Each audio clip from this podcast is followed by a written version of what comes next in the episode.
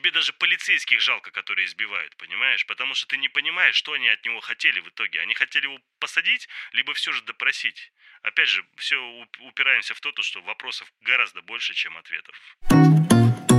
Здравствуйте, это легендарный подкаст «Киночетверг» и его ведущие я, Алексей Коробский и Тельма Накаев. «Киночетверг» многим из вас знаком, но это его, можно сказать, перезапуск. Мы, конечно, называем это дело вторым сезоном, но очень многое будет отличать наш подкаст от того, каким он был раньше. Ну, во-первых, раньше «Киночетверг» всегда выходил в прямом эфире на знаменитой радиостанции Лепро Радио. Сейчас же это будет исключительно в виде подкастов ваших любимых программах, в которых вы их слушаете. Выходить мы будем теперь не по четвергам, несмотря на то, что название наше остается, а по понедельникам. Логика здесь очень простая. Для того, чтобы оставаться в тренде и успевать рассказывать вам о самых актуальных фильмах, которые сейчас идут в кинотеатрах и не только, нам нужно успеть эти фильмы посмотреть, записаться и потом дать вам послушать то, что мы записали. Соответственно, мы просто никак не успеем это сделать в четверг, ведь именно по четвергам выходят фильмы в кинотеатрах, поэтому мы приняли такое суровое решение. Мы решили, что название, этот легендарный бренд останется, но выпуски будут выходить немножечко в другой день, не в киночетверг. В понедельник. В понедельник. В понедельник, отлично, да. Я бы хотел бы еще пару слов добавить э, к твоему вступлению.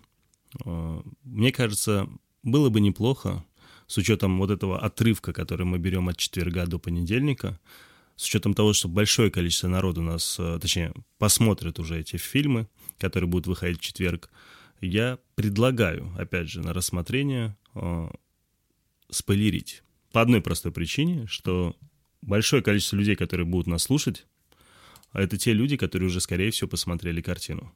И мне кажется, было бы неплохо обсуждать полностью весь фильм, а, уже, естественно, со спойлерами, а, потому что обсуждать фильм, ну да, Леш, привет, как твои дела? Наверняка тебе фильм понравился, а вот мне тоже понравился.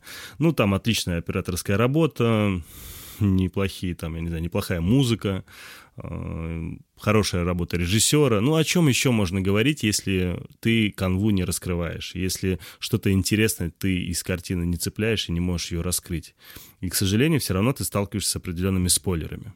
И мне казалось, э, можно было все-таки спойлерить и более детально анализировать картину для того, чтобы посмотревшим людям было интересно уже услышать какие-то, может быть, новое что-то для себя, а может быть, что-то, с чем можно было бы не согласиться, и потом обязательно в комментариях отписаться «Тельма, ты сволочь, ты не прав».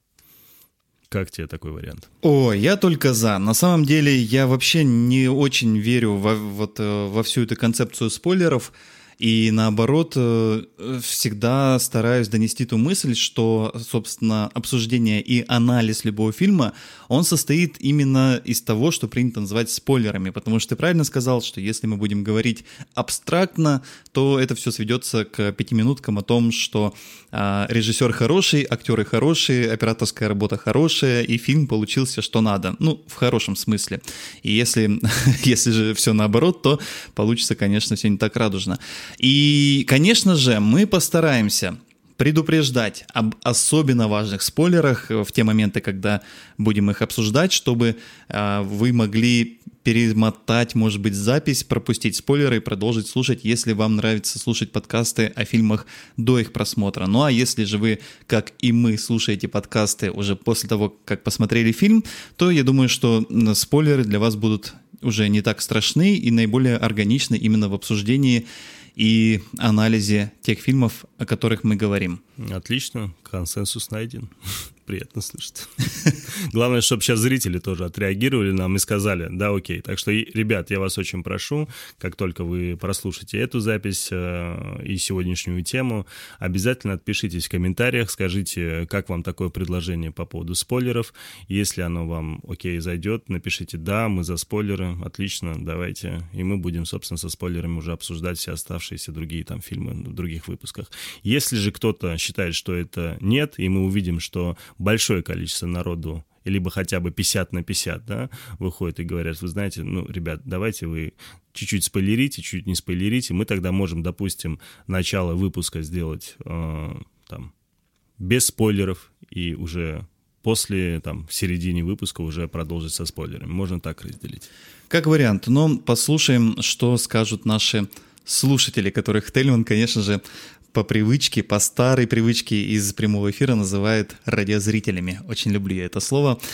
Но и, кстати, именно из нашего радийного прошлого, когда мы выходили в прямом эфире, тянется вот эта вот политика без спойлеров. Но а сейчас, когда наши слушатели сами решают, когда будут слушать программу, я думаю, что спойлеров уже можно совсем не бояться. И это, кстати, не единственное изменение, которое коснется киночетверга, помимо того, что мы теперь выходим не в прямом эфире, изменится и хронометраж наших выпусков. Не будет больше этих легендарных пятичасовых разговоров обо всем на свете, ну и, наверное, даже и двухчасовых тоже не будет. Постараемся выдерживать более-менее удобный для всех формат хронометраж выпусков, чтобы можно было послушать по пути на работу, с работы, во время пробежки или когда вам удобно слушать подкасты. Идеально. Я вот даже по себе мерю. До работы 35-45 минут, обратно ровно то же самое. Пробежка занимает такое же время, тренировка около часа, не более. И за это вот под все это, если подстраиваться, как раз от 35 до часу идеальное время. Вот к этому и будем стремиться. Ну и, конечно же, к регулярности. Ну, вроде как это вся вводная часть, которая у нас планировалась на сейчас, потому что у нас сегодня ожидается все-таки самое главное – и самая большая тема, главная премьера, наверное, всей этой осени, которая называется... Которая называется «Джокер»? «Джокер», конечно. Я, кстати, очень рад, очень рад тому, что мы... Наш первый выпуск, наш первый выпуск второго сезона а, начинается именно с этой картины, потому что конечно же, особенно после просмотра, после увиденного, после увиденного фильма и после осознания его ты понимаешь, насколько он силен, насколько он монументален, насколько он прям вот большой. Особую гордость я чувствую, что именно с этой картины мы начинаем свой второй сезон. Это достойный выбор. Итак, главная премьера этой осени и тема первого выпуска второго сезона киночетверга — фильм «Джокер» Тода Филлипса.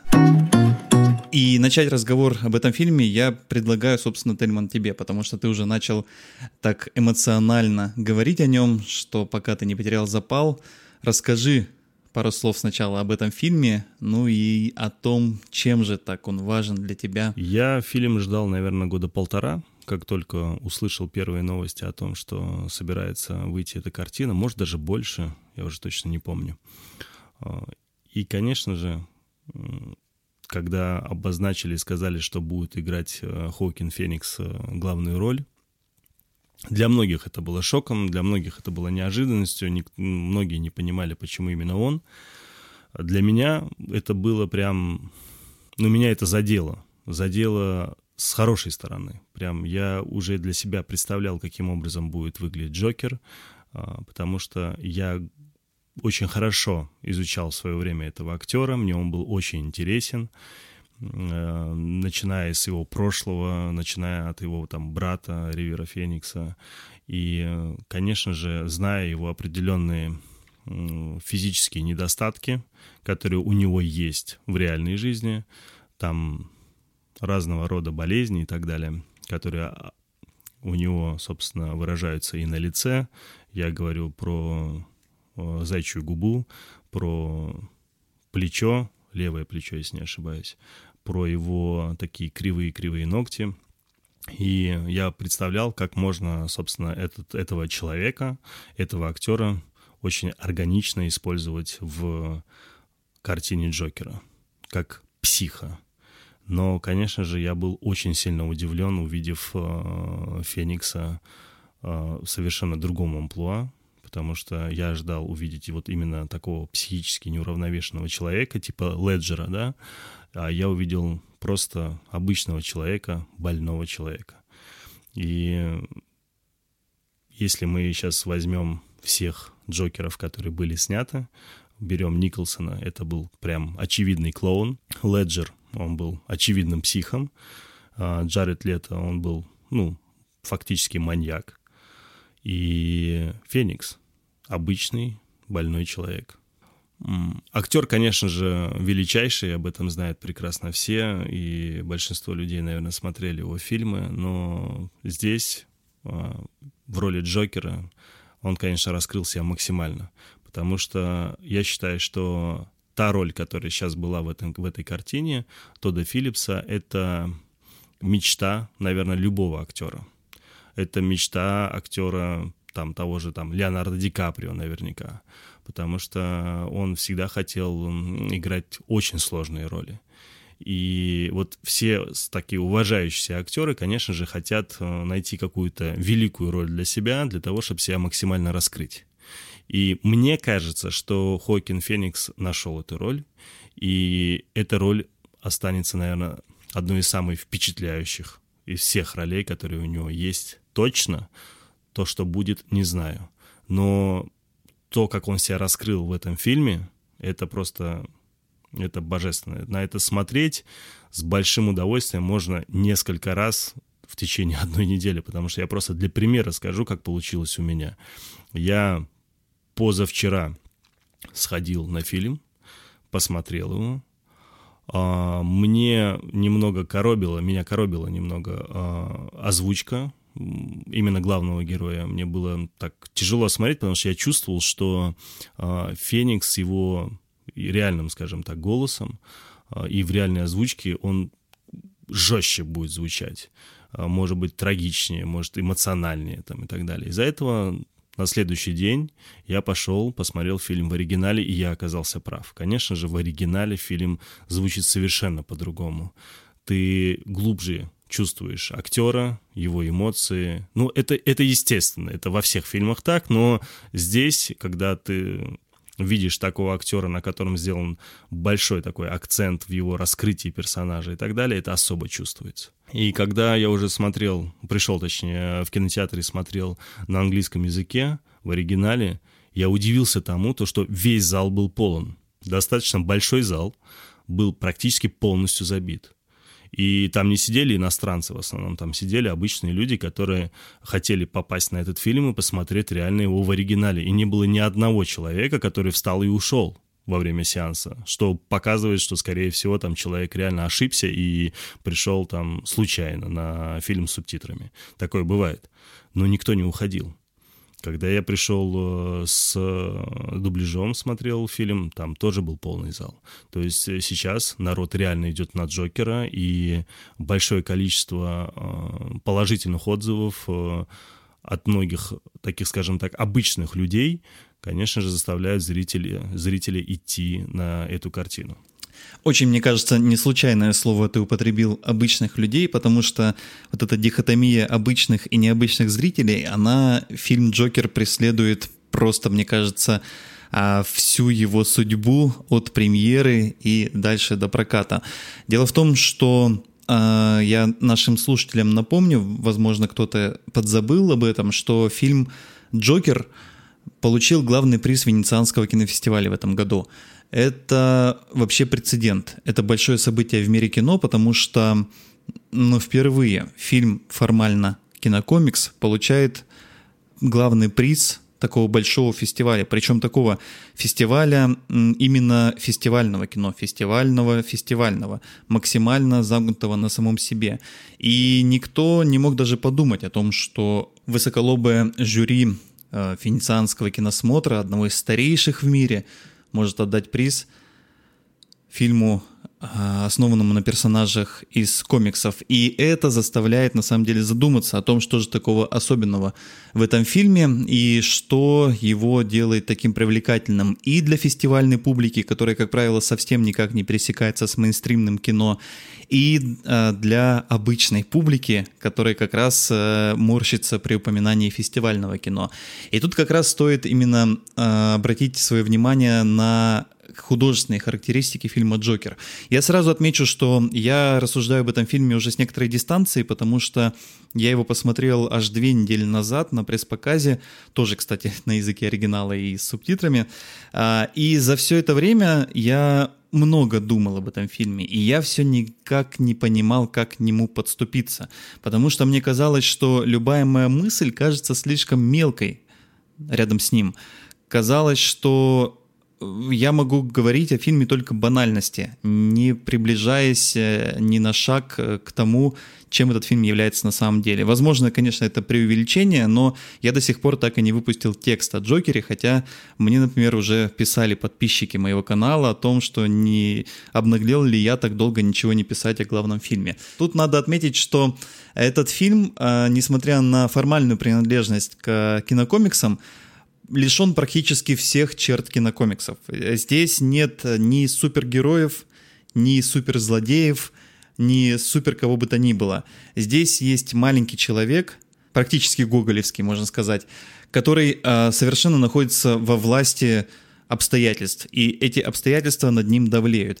И это, наверное, главное отличие всех э, киновоплощений Джокера, которые мы только видели. Ты уже вспомнил и Николсона, и Леджера, и Джареда Лето, которого я бы вообще не вспоминал на самом деле в этой роли, но можно сказать, что все э, воплощения Джокера на экране, они были не похожими на предыдущие. Если Николсон был э, безумный клоун, э, то Леджер был гениальным комбинатором и действительно суперзлодеем во всем понимании этого слова. У него строились а, сложные схемы, которые на много шагов вперед просчитывали происходящее. Мы все помним, как а, последовательность странных и страшных действий приводила к грандиозному финалу, задуманному именно этим персонажем. А персонаж Феникса, Джокер Феникса, это человек, который совершенно никак не влияет на происходящее до какого-то момента он, э, больше того, он даже не совершает каких-то осознанных поступков. Все его поступки, э, его, э, то, то, что запустило волну подражательства масс, когда он совершил тройное убийство в метро, это была исключительно ответная реакция на окружающие действия, над которыми он не властен. Точно так же, как его непроизвольный смех, он же почти что плач, он совершенно никак ему не подвластен. Он в силу своего психического расстройства может просто начать смеяться.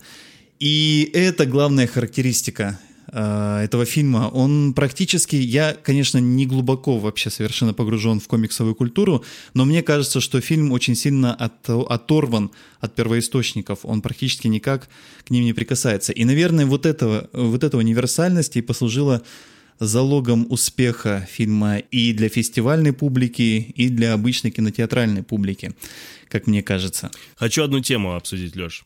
А, не знаю, заметил ты, не заметил в картине, а, есть очень странная для меня вещь, некоторые, точнее, моменты, да, а, в самом начале картины это наблюдается, где-то в середине я это еще раз заметил, и под конец меня прям это уже убедило в моей правоте. О чем я говорю? В самом начале картины, когда они психотерапевтом общаются, собственно, Феникс с психотерапевтом общаются, на фоне э, Феникса, на фоне Джокера висят настенные часы.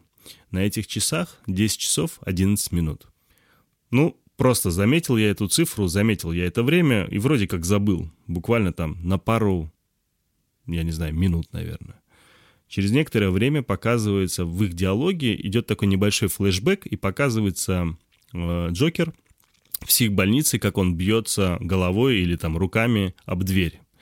С правой стороны висят часы, на которых показывается 10 часов 11 минут. Проходит время, значит, э, и помнишь сцену, когда он собирает все свои вещи после увольнения – и подходит, э, значит, говорит о том, что, слушай, чувак, это ты мне дал пистолет, да, на него наезжает, там небольшая там разборочка диалоговая, он собирается уходить, возвращается, говорит, слушайте, забил отбить. И начинает бить по аппарату, который показывает время 10 часов 11 минут. За все время, за все время всего фильма часы больше нигде не показывались. По крайней мере, я так заметил. Конечно, были еще часы э, на руках психотерапевта, которые показывали то ли 10, то ли 11 часов. Они не выбивались из этой концепции, но они настолько мелкие, настолько, э, как тебе сказать, на них не акцентировали внимание, как на этих крупных часах, понимаешь? То есть на этих крупных часах прям акцентировали внимание. То есть их специально вставляли в кадр, прям как будто они должны быть, чтобы народ, там, зритель заметил. Проходит время, проходит весь фильм, нигде больше часов нету. Вот просто нигде. То есть всего три эпизода. Общение с психотерапевтом, психбольница и вот эта история, когда он уходит. И тут в самом конце, буквально за минуту-две, наверное, а, до того, как он, собственно, совершает убийство этого Мюррея, да, или как его там звали, этого ведущего, когда показывают Джокера, на фоне него слева показываются часы в камере, который его там снимает. И там показывается 10 часов 40 минут. То есть за все время всей картины 4, 4 раза можно заметить, э, собственно, время, которое можно проследить в этом фильме, да. И оно меняется лишь раз. И меняется только тогда, когда он собирается осуществить то, что он осуществил в самом конце. Я понимаю, что, скорее всего, с учетом твоего удивления, что, скорее всего, ты это не заметил. Я искренне надеюсь, что ты посмотришь еще раз картину и, может быть, вдруг увидишь этот момент. Но я, как э, человек, любящий всякие, знаешь, там, киносемиотику, так называемую, да, науки о кино, когда ты, а, скажем так, э, э, есть так называемая там наука о кино, знаки в кино, да, когда что-то что-то обозначает. я так приверженец этой теории, мне это интересно, и я всегда стараюсь вот такие детали, пасхалки э, снимать, их анализировать. Конечно же, чаще всего углубляюсь вообще совершенно не в ту степь, которую нужно, и чаще всего, как я общаюсь иногда с киноманами на эту тему, я вижу, что люди просто из обычной картины пытаются сделать что-то там особенное, как там в свое время, я понимаю, там, изнутри фильм э, в том, где я был там исполнительный продюсер практически, да, это карп отмороженный, да, и когда я видел, как там э, люди снимали, я понимал подоплеку картины, читал изначальный сценарий и так далее, и потом я видел, как уже и слышал, как люди его анализируют, я понимал, что, блин, ребят, ну вы копаете слишком глубоко, там совершенно все иначе, там куда более поверхностно. И вполне возможно, я здесь как зритель тоже поверхностно, конечно же, э, могу Точнее, наоборот. Я как зритель, а, может быть, как раз-таки сейчас глубоко стараюсь копать, но мне вот эта история с 10 часов 11 минут, она меня удивила. Я все пытался понять, почему именно это время, а, с чем оно связано, где время настоящее. Время настоящее 10 часов 11 минут там, где он в психбольнице, или время настоящее там, где он с психотерапевтом. И когда концовка происходит картины, и когда он опять обща- общается уже с психотерапевтом, у меня реально невольно возникает мысль, а что все это было? Вся картина — это его воображение у него в голове, да, или все-таки это общение с психотерапевтом после того, как он совершил убийство, его поместили в психо... ну, эту, собственно, в больницу, в Архам. И, конечно же, вот эта теория, она начинает обрастать сейчас все большими и большими мифами. И вот эта тонкая маленькая деталь со временем дает определенную изюминку для большего рассуждения на эту тему как мне показалось. Да, да, да. Я на самом деле сам большой э, фанат выискивания всяких мелких деталей в фильмах, и я из тех людей, которые, когда слышат вообще упоминания каких-нибудь дат, например, и дни недели, я обычно лезу в календарь проверять, чтобы эта дата соответствовала дню недели, или когда там упоминается количество лет или времени, я обязательно в голове сразу же прикидываю там какой-то год и так далее. И, ну, честно скажу, я вот эту вот историю с часами не заметил, не обратил на нее внимания, но в целом она очень хорошо вписывается в одну из теорий об этом фильме, о том, что а, все происходящее в фильме не более чем сон разума главного героя. А, и на это нам намекает достаточно много вещей, потому что а, в самом фильме, в ткани фильма есть а, момент, когда нам явно показывают, что те события, которые были в нем показаны, были не более чем воображением Джокера, а на самом деле на тот момент еще не Джокера, а Артура Флека, когда он гулял со своей соседкой, проводил с ней время хорошо, а потом выясняется, что она его и знать не знает, кроме как в лифте однажды увидела. И в, вот эти моменты, когда э, в середине фильма попадает вот этот совершенно выпадающий из стилистики фильма э, эпизод, где главный герой бьется головой об стену в больничной палате, И в конце как раз фильм завершается тоже э, тоже в кабинете э, явно, что в этой же... Не, в больничной... Э, в боль... Прости, пожалуйста, что перебиваю. В больничной палате это была сцена в самом начале. Да, в самом начале. И в конце была сцена, опять же, э, в психбольнице с психиатром. И, собственно, потом, когда он бегает по, по коридорам этой больницы, оставляя после себя красные следы. И тут, на самом деле, возникает вопрос – Потому что, если посмотреть внимательно, то сцены, вот, вот эти вот сцены, а, где он бьется головой, и сцена в конце а, с белыми коридорами, они очень сильно отличаются от того, что в фильме показано. Когда там есть момент, когда Артур Флек приходит в эту больницу Аркама а, за информацией о своей матери, мы видим, что там совсем не белые коридоры, что там тусклый свет, желтые стены, и это совсем не, та, не те коридоры, по которым он бегает в конце. И тогда возникает вопрос. Либо все то, что показано в фильме, это больное воображение этого Джокера, который в конце говорит, что у меня есть шутка, но вы, к сожалению, ее не поймете. И в таком случае возникает, например, вложенность по типу Нолановского начала, когда внутри воображения есть еще одно воображение, неподвластное самому воображающему человеку. То есть человек воображает, что он совершает какие-то действия, а потом оказывается, что он воображал внутри воображения, что он гуляет с этой девушкой. Либо же э, у нас есть просто пример разорванного хронотопа, таймлайна, единства времени и пространство, и нам просто не, не дают четких ответов, когда, в какие моменты проходит разговор с психиатром в конце фильма и в какое время проходят события, которые мы видим в течение фильма. Леш, ну там весь, весь фильм такой. Там весь фильм такой. Там на многие, э, скажем так, вопросы, которые у тебя возникают в голове, они, э, на них не даются четких ответов, заметь. Потому что, вот, к примеру, даже та же история с э, Брюсом, не Брюсом, а этим, боже мой, отец-то Уэйна, забыл его имя. Томасом Уэйном. Да, с Томасом Уэйном, да. Даже эта история, о которой вроде мать говорит, слушай, чувак, ты сын Томаса Уэйна, тот, естественно, начинает в это верить, Конечно же, ты понимаешь, что здесь в этом фильме идет акцент еще на то, что как человек он а, никогда не видел своего отца, и он всегда пытается увидеть э, в каком-то взрослом мужчине своего отца. Это касается ведущего. Если ты помнишь, когда он сел со своей мамой смотреть э, передачу, да, он представлял себе, как он находится на этой передаче, как кто-то его обнимает, да, и вот эти отцовские чувства якобы показывают. Да, да, совершенно точно, фигура отца. И потом история с Томасом Уэйном. Опять же, вот этот поиск отца, скажем так, да, это для э, человека, его ситуация, это нормально, как бы, да. Взять, к примеру, историю с Томасом Уэйном и детально ее разбирать. Мать говорит одно, что, дорогой мой, ты сын э, Томаса Уэйна, потом Томас Уэйн ему это опровергает, э, его, собственно, клерк э, тоже это опровергает.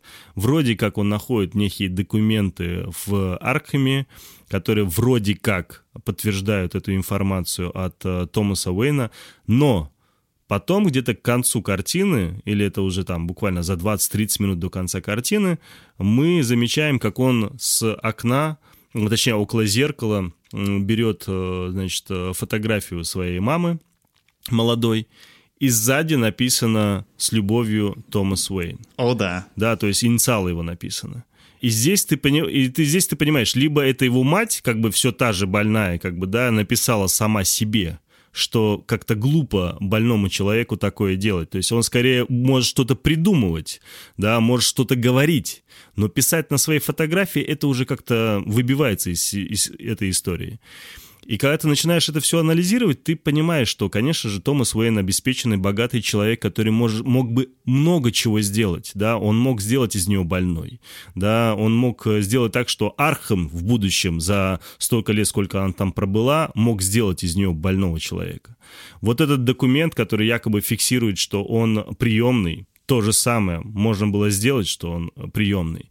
То есть, по идее, здесь ты не получаешь четкого ответа, блин, он реально приемный и реально ли она была больна, да? Либо все же это ужасно, конечно, но он мог быть реально братом Брюса Уэйна. А если он брат Брюса Уэйна... Это очень крутой был бы поворот. Конечно. И это, это просто взрывает мозг, потому что как только ты начинаешь это анализировать, э, у тебя вся оболочка э, Томаса Уэйна рушится, потому что вот ты сейчас вроде как, ну, многие, наверное, сейчас смотрят сериал Пенниуорт, Пенниуорт, да, это про Альфреда, э, как раз-таки, как он знакомится с Томасом Уэйном, да, и там Томас Уэйн такой хорошенький показывается и так далее. То есть тот Филлипс создал куда более реалистичную картину, даже чем он, наверное, сам хотел. Потому что вот были некоторые его интервью с ним, где он рассказывал о том, что он хотел создать э, фильм ре- с реалистичной историей, да, показать это, как бы тебе сказать, это как э, в свое время очень многие не любят этот фильм, наверное, плохое даже может быть сравнение, но вспомни последнего Робокопа. Угу. Очень многие на него плевались, да, у него очень много косяков и минусов, но надо отдать ему должное, что с точки зрения концептуальной самой идеи подхода к сценарию, он очень грамотно сформирован, да, то есть э, там есть специальная организация, которая занимается э, там всякими имплантами, протезами и так далее, то есть очень много подогнано к концепции идеи Робокопа. И понятно, как его делали, зачем его делали. То есть очень многое логично, реалистично скорее даже в некоторых моментах. И, конечно же, здесь, э, в этой картине, э, тот Филлипс, как он пытается сделать что-то реалистичное максимально, он очень многое подстраивает, он очень многое обыгрывает. Потому что, ну, взять очень, ну, смотри, э, с именем Джокера он обыграл. Историю с родителями Брюса Уэйна он в конце обыграл свое становление, каким образом э, Джокер стал э, культом для многих э, бандитов и не бандитов, да, людей, живущих в Готэме, которых осточертело вот это, э, скажем так, э, государство и вот эти вот богатеи, он тоже стал культом, да, и это обыграно тоже показано, да. И там есть, э, и самое главное, что для меня, конечно же, э, выбивающееся, да, это то, как обыгран его смех, потому что все те предыдущие Николсоны, Леджеры и тот нелюбимый твой Лето, они просто глупо смеялись, понимаешь? Они просто пытались смеяться злобно, понимаешь, да? А тут человек с травмой головы смеется, потому что он болен – да, конечно же, многие начали там писать, говорить о том, что ну вот, нам же не сказали, чем он болен, ну почему вы нам не сказали? Да не надо ничего говорить, не в этом суть, не, не нужно копаться, какое название у этой боли, да, важно совершенно другое в этом смехе. Важно в том, то, что человек, будучи больным, воспринимается другими людьми э, несерьезно, э, и, конечно же, вот, к примеру, история с автобусом, когда он пытается, да, там, ребенка рассмешить, вроде он улыбается сам, и когда ему тяжело становится, когда он видит реакцию матери этого ребенка, он начинает смеяться. Почему? Потому что ему неудобно, ему больно. Он, и вот это даже мимика, я, ты наверняка заметил, Леш, это же вообще, это просто, ну это кайфушка, когда на такое смотришь, когда актер так играет, прямо аж внутри все замирает. Вот тот момент, когда она к нему обратилась и сказала, там, не надо разговаривать с моим ребенком, и потом, когда он пытался оправдаться, она опять ему что-то сказала, и вот этот момент неловкости, угу. вот этого, знаешь, вот эта мимика, когда человек чувствует себя прям очень жутко неловко и несправедливо, да, все, что происходит. И что первый раз, когда я смотрел эту картину, что второй раз, когда я смотрел эту картину, мне всегда самому было неловко. Я думал, это у меня внутреннее только такое ощущение. Но второй раз, когда я пошел на эту картину, я пошел со своим старшим сыном. И буквально на 20-й минуте, если не ошибаюсь, он говорит, пап, слушай, мне так неловко за него. Вот есть такие моменты, я прям чувствую себя вот им, и мне прям дискомфортно. И ты удивишься, ну, у меня вот были те же ощущения, что я испытывал при, при просмотре этого шведского фильма, шведского, по-моему, «Квадрат», помнишь? Нет, ну «Квадрат» — это вообще э, чемпион по неловкости. Да, фильм же сделан для того, чтобы люди чувствовали дискомфорт на протяжении всей картины, да, потому что они пытались выбить зрителя из э, собственной колеи для того, чтобы он всю картину э, был скажем так, не в своих собственных рамках, да, чтобы ему было не по себе. И почему, как мне кажется, Джокер так задел зрителя? Почему он вызывает такое большое количество споров? Почему он вызывает такое количество э, желания его на кусочки, э, э, скажем так, разобрать? Потому что людей задело, понимаешь? Вот, э, вот этот дискомфорт, который они испытывали весь фильм, выйдя с картины, им хотелось об этом дискомфорте сказать, потому что им тяжело было это держать в себе. И я их понимаю, потому что у меня ровно такое же ощущение, и после по второго похода у меня ничего не изменилось, было ровно то же самое. Хотя, честно тебе скажу, учитывая монотонность э, самой картины, э, как ты знаешь, там не так много чего происходит, да, то есть за весь двухчасовой фильм, по сути, там порядка 5-7 сцен таких больших все, ну, все остальное скорее музыка и такая некая подготовка к этим сценам. Ох, столько ты всего наговорил, что мне прямо сейчас э, хочется прямо обо всем сразу и и как-то и углубиться, и обсудить, а время-то идет. Но как главный персонаж этого фильма, а, я даже не знаю, как его правильно назвать, Артур Флек или Джокер, потому что Джокером-то он становится в конце, это своего рода оригин, но при этом Артур Флек — это не каноничное, насколько я могу судить, имя Джокера, потому что я прекрасно помню, что персонажа Николса назвали Джек Напьер у Тима Бертона.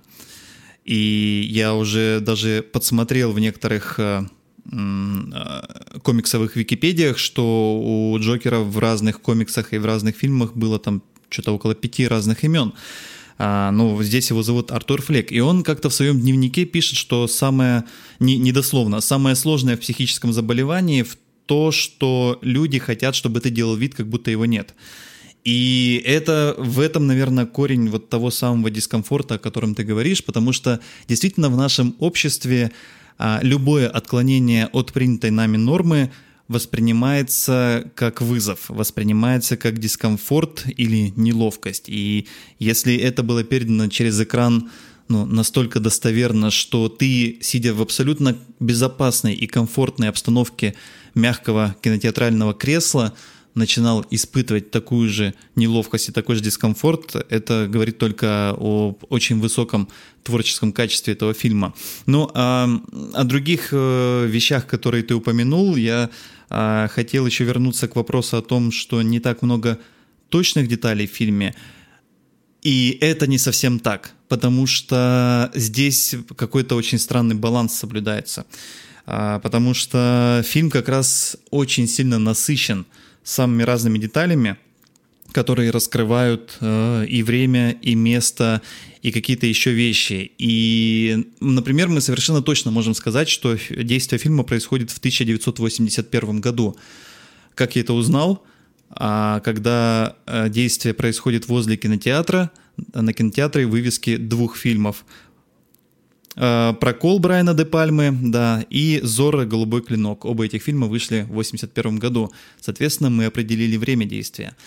Затем э, очень большой вопрос с местом действия. Можно и место, э, место действия, да, потому что эти трое были якобы работали на Уолл-стрит, это можно сказать чуть ли не Нью-Йорк, да?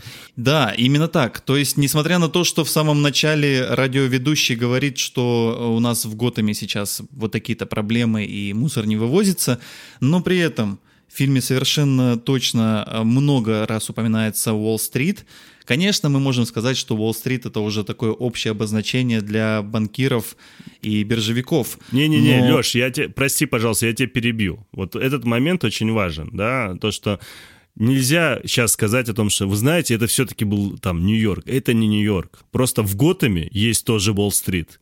Да, это выдуманный город, и там тоже может быть спокойно свой Уолл-стрит. Да, да. Так что ничего страшного, если в каком-то комиксе, там, в том же Готэме, там, городе, да, будет Уолл-стрит. Это да. нормально. То, что там показываются эти картины, ты говоришь, это может быть 81 год. А с чего ты взял, что это 81 год? Вот ты говоришь, ты судишь по этим картинам. А в Готэме, в этой киновселенной DC, эти картины мог снять совершенно другой режиссер. Они могли выйти в 2019 году. И все, что происходило в Готэме, в этой киновселенной, могло происходить сейчас, а не в 81 Ну, году. конечно, да, конечно. Это, это другая вселенная. Да, это, это все-таки киновселенная, ну, там, комиксовская вселенная, понятная, да, вселенная DC, она развивается совершенно иначе. С другой стороны, единственное, за что ты можешь цепануться и сказать по поводу времени, это время, потому что Брюс Уэйн там маленький. Именно так. Ты за это можешь цепануться и сказать, да, то есть Брюс Уэйн там маленький, ну и понятно, что мы там 80-х, да, то есть только от этого. Но отталкиваться от названий картин э, или от Уолл-стрита, как почему-то многие кинокритики пытаются от этого отталкиваться, это делают люди, к сожалению, не знающие комиксов, и это нормально. Надо отталкиваться от других моментов. Если мы отталкиваемся, что это киновселенная DC, надо отталкиваться от героев непосредственно. Брюс Уэйн маленький, знаешь, это 80-е. Только в этом случае. Да, Вот но здесь э, возникает э, э, вот еще одна такая условность. Я понимаю, что кино это в целом большая условность, и уж тем более киновселенная это большая условность. Но если уж э, смотреть на Брюса Уэйна, который маленький, ему там лет 6 где-то примерно по фильму, а- Нет, там ребенку спокойно где-то в районе там 12-13 лет. Ну хорошо, 12-13 лет, э, не суть важно. А, э, Джокеру там сколько лет? 40? Ну, это опять же, по внешнему виду ты судишь, а человек больной. А человек и в 25 лет, будучи больным, может выглядеть под 40. Хорошо, 30 лет ему, допустим. Ну, допустим. Ну, хотя, конечно, на 30 он совсем не тянет, и я при всей любви к Хоакину Фениксу, я как бы никак не могу ему дать 25 лет на, на вид. Но просто, я просто хочу сказать, что если, если мы будем отталкиваться от возраста Брюса Уэйна, то мы тогда должны судить о том, что к тому времени, когда он станет Бэтменом, Джокер будет глубоким стариком. Вот. И вот этот момент я хочу особо подчеркнуть сейчас, да. А, то, что Брюс Уэйн, когда станет старше, кто тебе сказал, что Брюс Уэйн, тот же Бэтмен, будет воевать и именно против этого человека? И в этом одна из мыслей этого фильма, потому что именно а, вот это вот цепочка событий, которую запускает Артур Флек а, своим неосторожным убийством, она приводит к массовому движению «Все мы клоуны». Именно. И, и именно она э, дальше... И именно, хочу, кстати, заметить, э, запустил не Артур Флек. Вот это тоже момент, прости, я тебя подправлю. Эту тему запустил отец Отец, Бэтмена. конечно, да. Он Именно говорит, что он вы клоуны, а всех. мы, мы Да, белые да, воротнички, именно белая так, кость. да. Все верно. Да. И, конечно, если мы здесь будем раскручивать, то а, тут уже становится понятно, почему персонаж а, Леджера — это совсем не персонаж Феникса. Это абсолютно разные вещи. Абсолютно. И ну, во- вообще во всех смыслах. И в возрасте, и в психическом поведении, и в методах работы, и даже в истории происхождения своих шрамов и так далее. И тогда становится понятно, почему у него и имя другое, почему у него и а, поведение другое, и, и прочее, и прочее, и прочее. И еще один момент. А, В комиксах DC, да, это так получилось, что мне почему-то с детства DC нравится куда больше, чем Marvel. Я фанат именно DC. А Marvel мне всегда казалось э, такой, знаешь, детской историей, менее реалистичной. Мне всегда нравился именно Бэтмен, потому что человек, по сути, не владел суперспособностями, но благодаря своему внутренней своей уверенности и, ну, как, по сути, как Iron Man, да, он то же самое, как и Бэтмен. Это такая, знаешь, э, два э, товарища одинаковые в этой части. Никто из них суперспособностями не владеет. Они просто с такой современной техникой, современному, благодаря современным костюмам могут делать то, что они делали. Ну вот. Ну, я не о том. А, Сейчас проходит время, допустим, Артур Флек э, создал это движение, сам того не, осозна- не осознавая. Сделал это еще вдобавок и отец того же Бэтмена. Да, Томас Уэйн для нас становится непонятным человеком, то ли он хороший, то ли он плохой, потому что история с отцовством немного выбивает э, из э, общей картины красоты и такого джентльменства этого Томаса Уэйна. Он может быть совершенно другим, оказывается, человеком. Проходит время, большое количество клоунов, которые подражают Артуру Флеку. Артур Флек мог умереть уже через какое-то время, и к тому времени, когда Бэтмен стал Бэтменом, мог появиться совершенно другой клоун, обычный человек, который психически неуравновешенный, типа Леджера, допустим, да, и который становится Джокером. Один из самых главных моментов, что Джокеру сколько, 79 лет, если не ошибаюсь, он в комиксах уже, и э, вот буквально в 2020 году, в мае месяце, будет ровно 80 лет этому э, антигерою. И до сих пор ни в одном из комиксов четко, ясно от DC не было сказано, что вот это его реальная история. Помнишь тему с Леджером у Нолана? Угу. Когда он говорил, откуда у него улыбка? Да. При каждом вопросе или при каждой истории, когда он пытался рассказать, он всегда рассказывал разные истории. Знаешь, откуда эти шрамы? Да, да. То и у него там отец это сделал, то еще как-то это получилось. И в этом как раз-таки вся суть. Почему мне тогда вот эта тема очень сильно понравилась у Нолана, потому что он подхватил именно DC-шную концепцию, он подхватил. А, потому что DC сделал специально так, что у Джокера, потому что он больной, понимаешь, сам по себе психически неуравновешенный человек, и у него а, его история из детства, она всегда разная. В разных комиксах у него то детство было одно, то другое, и никто из фанатов Джокера, никто из фанатов DC до сих пор не понимает и не знает реальную историю Джокера, откуда он появился. И по сути даже этот фильм «Джокер» а, от Тода Филлипса, он не раскрывает целиком и полностью, а, откуда появился Джокер. Потому что Джокер Тода Филлипса, непосредственно Артур Флек, это может быть спокойно не тот самый Джокер, о котором мы привыкли слышать и его видеть в разных фильмах и видеть в разных комиксах. Это я все к чему? Это все к той же той идее, о которой я говорил в самом начале еще эфира, а, точнее подкаста, о том, что тот Филлипс оставил больше вопросов, чем конкретизации какой-то дал по картине. Он очень многие темы поднял, вроде как раскрыл, но дал зрителю все додумывать самому. Как в свое время карты, деньги, два ствола. Мы до сих пор не знаем, кинул он оружие, да, или все-таки поднял телефон и взял оружие и ушел, заработал на этом денег. Мы не знаем этого. То есть дается размышление для фантазии, там, я не знаю, да, каждому зрителю. И здесь ровно то же самое. Тот Филлипс сделал картину таким образом, что мы можем ее обсуждать вечно, понимаешь? И... Да, мы можем ее еще очень долго обсуждать, потому что чем больше мы ее обсуждаем, тем больше возникает тем для обсуждения. А мы, ведь мы еще совсем не поговорили ни о музыке в фильме, которая совершенно особенное а, место занимает там и звучит не только в кадре, но и в голове э, Джокера Артура Флека и часто стирает просто границу между э, действием и наблюдением. И мы не поговорили еще о визуальной красоте, мы не поговорили о жесте распятого Христа, когда он встает на, на капоте этой разбитой да, машины да. и себе рисует улыбку кровью. Очень много можно говорить, но мне кажется, что мы оставили э, совсем в духе этого фильма большой задел для размышлений нашим слушателям.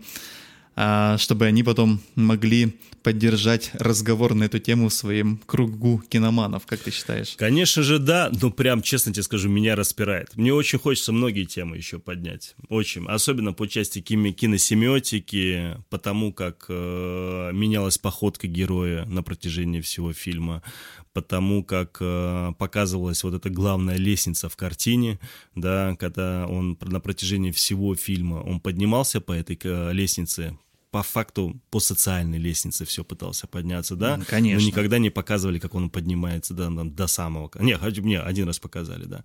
И только в самом конце, когда он идет уже непосредственно на эфир э, с этим ведущим, показывают, как он по ней спускается, еще и танцуя, и еще под музыку рок-н-ролл от, э, как его там звали, Гэри...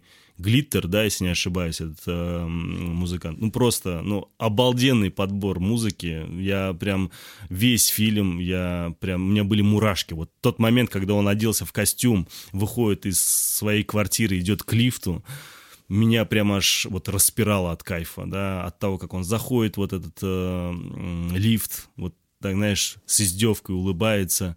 Я считаю, что вот эти сцены, они вот станут, по факту меня ощущение, что они станут культовыми, потому что выглядит это настолько мощно, настолько стильно, как и сама вся картина, ну, согласись, она очень стильная. Ну, наверное, в этом и есть секрет фильма «Джокер», почему он так э, сильно захватил умы и фестивальной публики, и обычной кинотеатральной публики, потому что обсуждать его и рассуждать о нем можно гораздо дольше, чем длится сам фильм. И это уже, скорее всего, будет измеряться не часами. Кстати, вот еще один момент, который хочется очень коротко поднять. Э, очень многие говорят, что типа, а зачем вообще сняли эту картину? Да, мне кажется, просто вот Представь, когда у нас комиксы начали выходить, тот же Iron Man, да, и сколько лет тому назад было? Ну, Большинство... 20 лет, 20 лет назад, 20 лет назад. год, насколько Ну вот помню. смотри, сейчас э, ребята, которым было 18 лет, сейчас им 38. То есть, по сути, это я. Да, вот мне сейчас там 37-38 год идет, да, и я могу даже по себе судить, что я ребенком начал смотреть кинокомиксы, и сейчас я другой зритель. Я, насмотревшись этих кинокомиксов, я все равно, я взрослее стал куда, и мне уже куда приторнее смотреть эти картины. Согласись.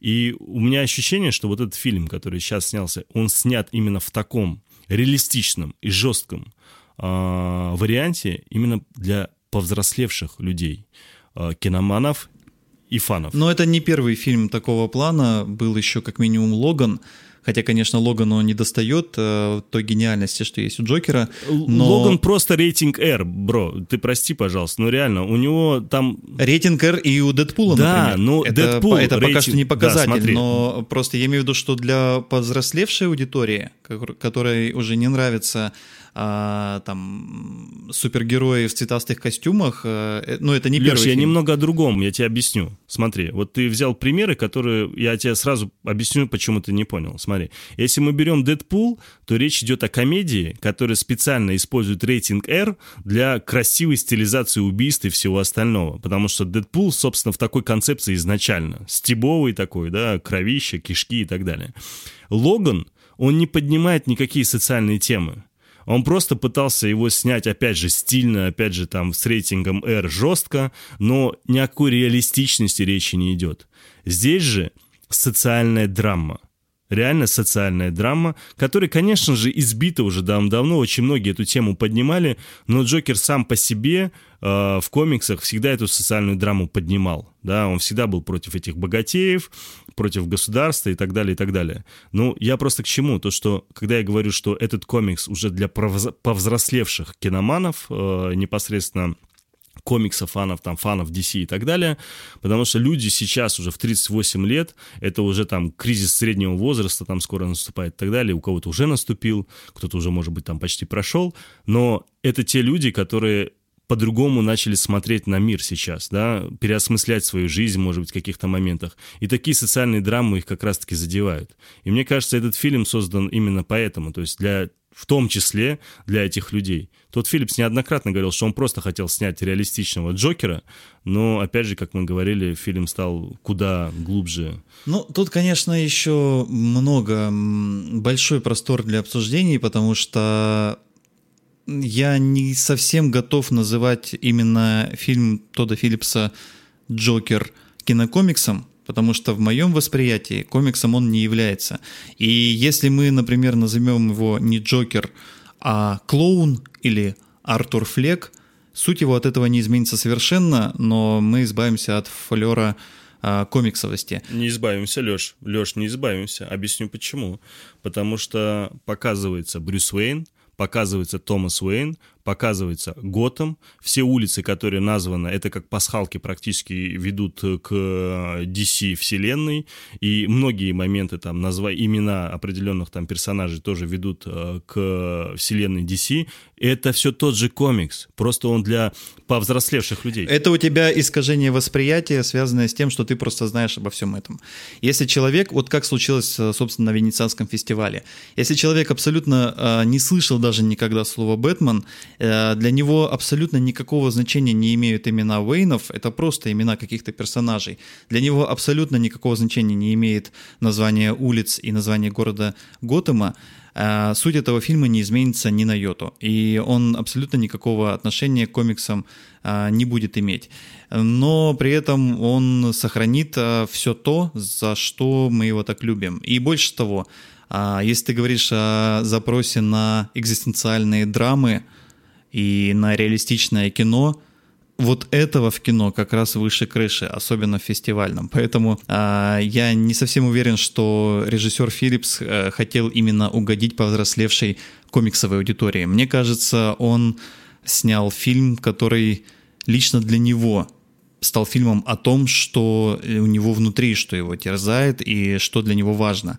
Без, э, без какого-то отношения к комиксам или какой-то там э, культурной подоплеки. Конечно же, это все есть, это все можно считать, но в этом-то и прелесть фильма «Джокер», что он абсолютно одинаковой силой воздействует и на подготовленную, и на неподготовленную публику. Вот последнее, буквально последнее, ты мне кое-что просто напомнил, и сказав про Тодда Филлипса, сейчас я, знаешь что, о чем подумал? Помнишь сцены, а, когда он сидит и слушает комика, и смеется всегда не в попад? Ну да. Помнишь, да? Конечно. В фильме очень часто этот момент подлавливается и показывается, и в конце показано, что реальность в голове у Артура Флека совершенно другая. Он, у него чувство юмора совершенно другое, да? То есть для многих, для кого трагедия, для него это комедия. Для многих, кого, для кого комедия, для него это трагедия, скорее. То есть у него как будто просто реверсное мышление, что ли, я не знаю, как это назвать, но он по-другому воспринимает очень многие моменты. И у меня ощущение, что тот Филлипс такой же. Объясню почему. Потому что он Uh, если взять, к примеру, жестокость, да, он говорит, что, ну, фильм не жестокий, ребят, вы чего, вы посмотрите на картину, фильм не жестокий. То есть для него вот эта жестокость, для него это норма. Ну, это предположение о персонале человека, с которым мы не знакомы, поэтому э, здесь можно только предполагать и не больше.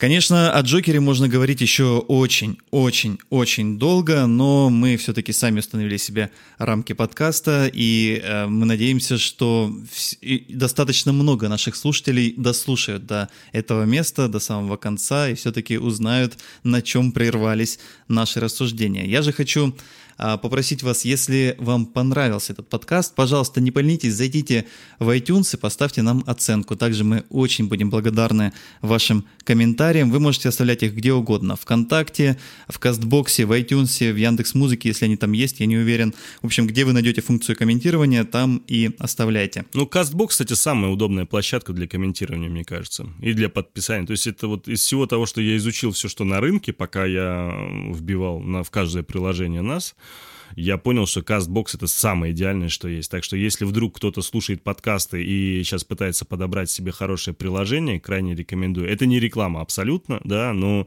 там удобно и общаться, там удобно комментировать, там удобно слушать, подписываться и самое главное — искать нужные подкасты в том числе. Ну а если вы и так слушаете нас через CastBox, то вам большой респект, ребята, мы с вами. А, я напоминаю, что это был перезапуск, а точнее второй сезон подкаста «Киночетверг».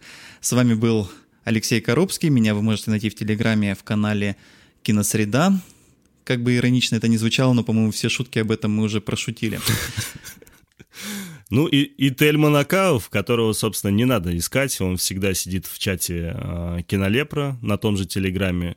Но желательно вообще меня не искать, лучше слушайте периодически подкаст «Киночетверг», и на этом хватит. Слушайте подкаст «Киночетверг», распространяйте его в своих социальных сетях и среди своих знакомых, а мы обещаем вернуться к вам на следующей неделе. Все, ребят, всем пока. Пока.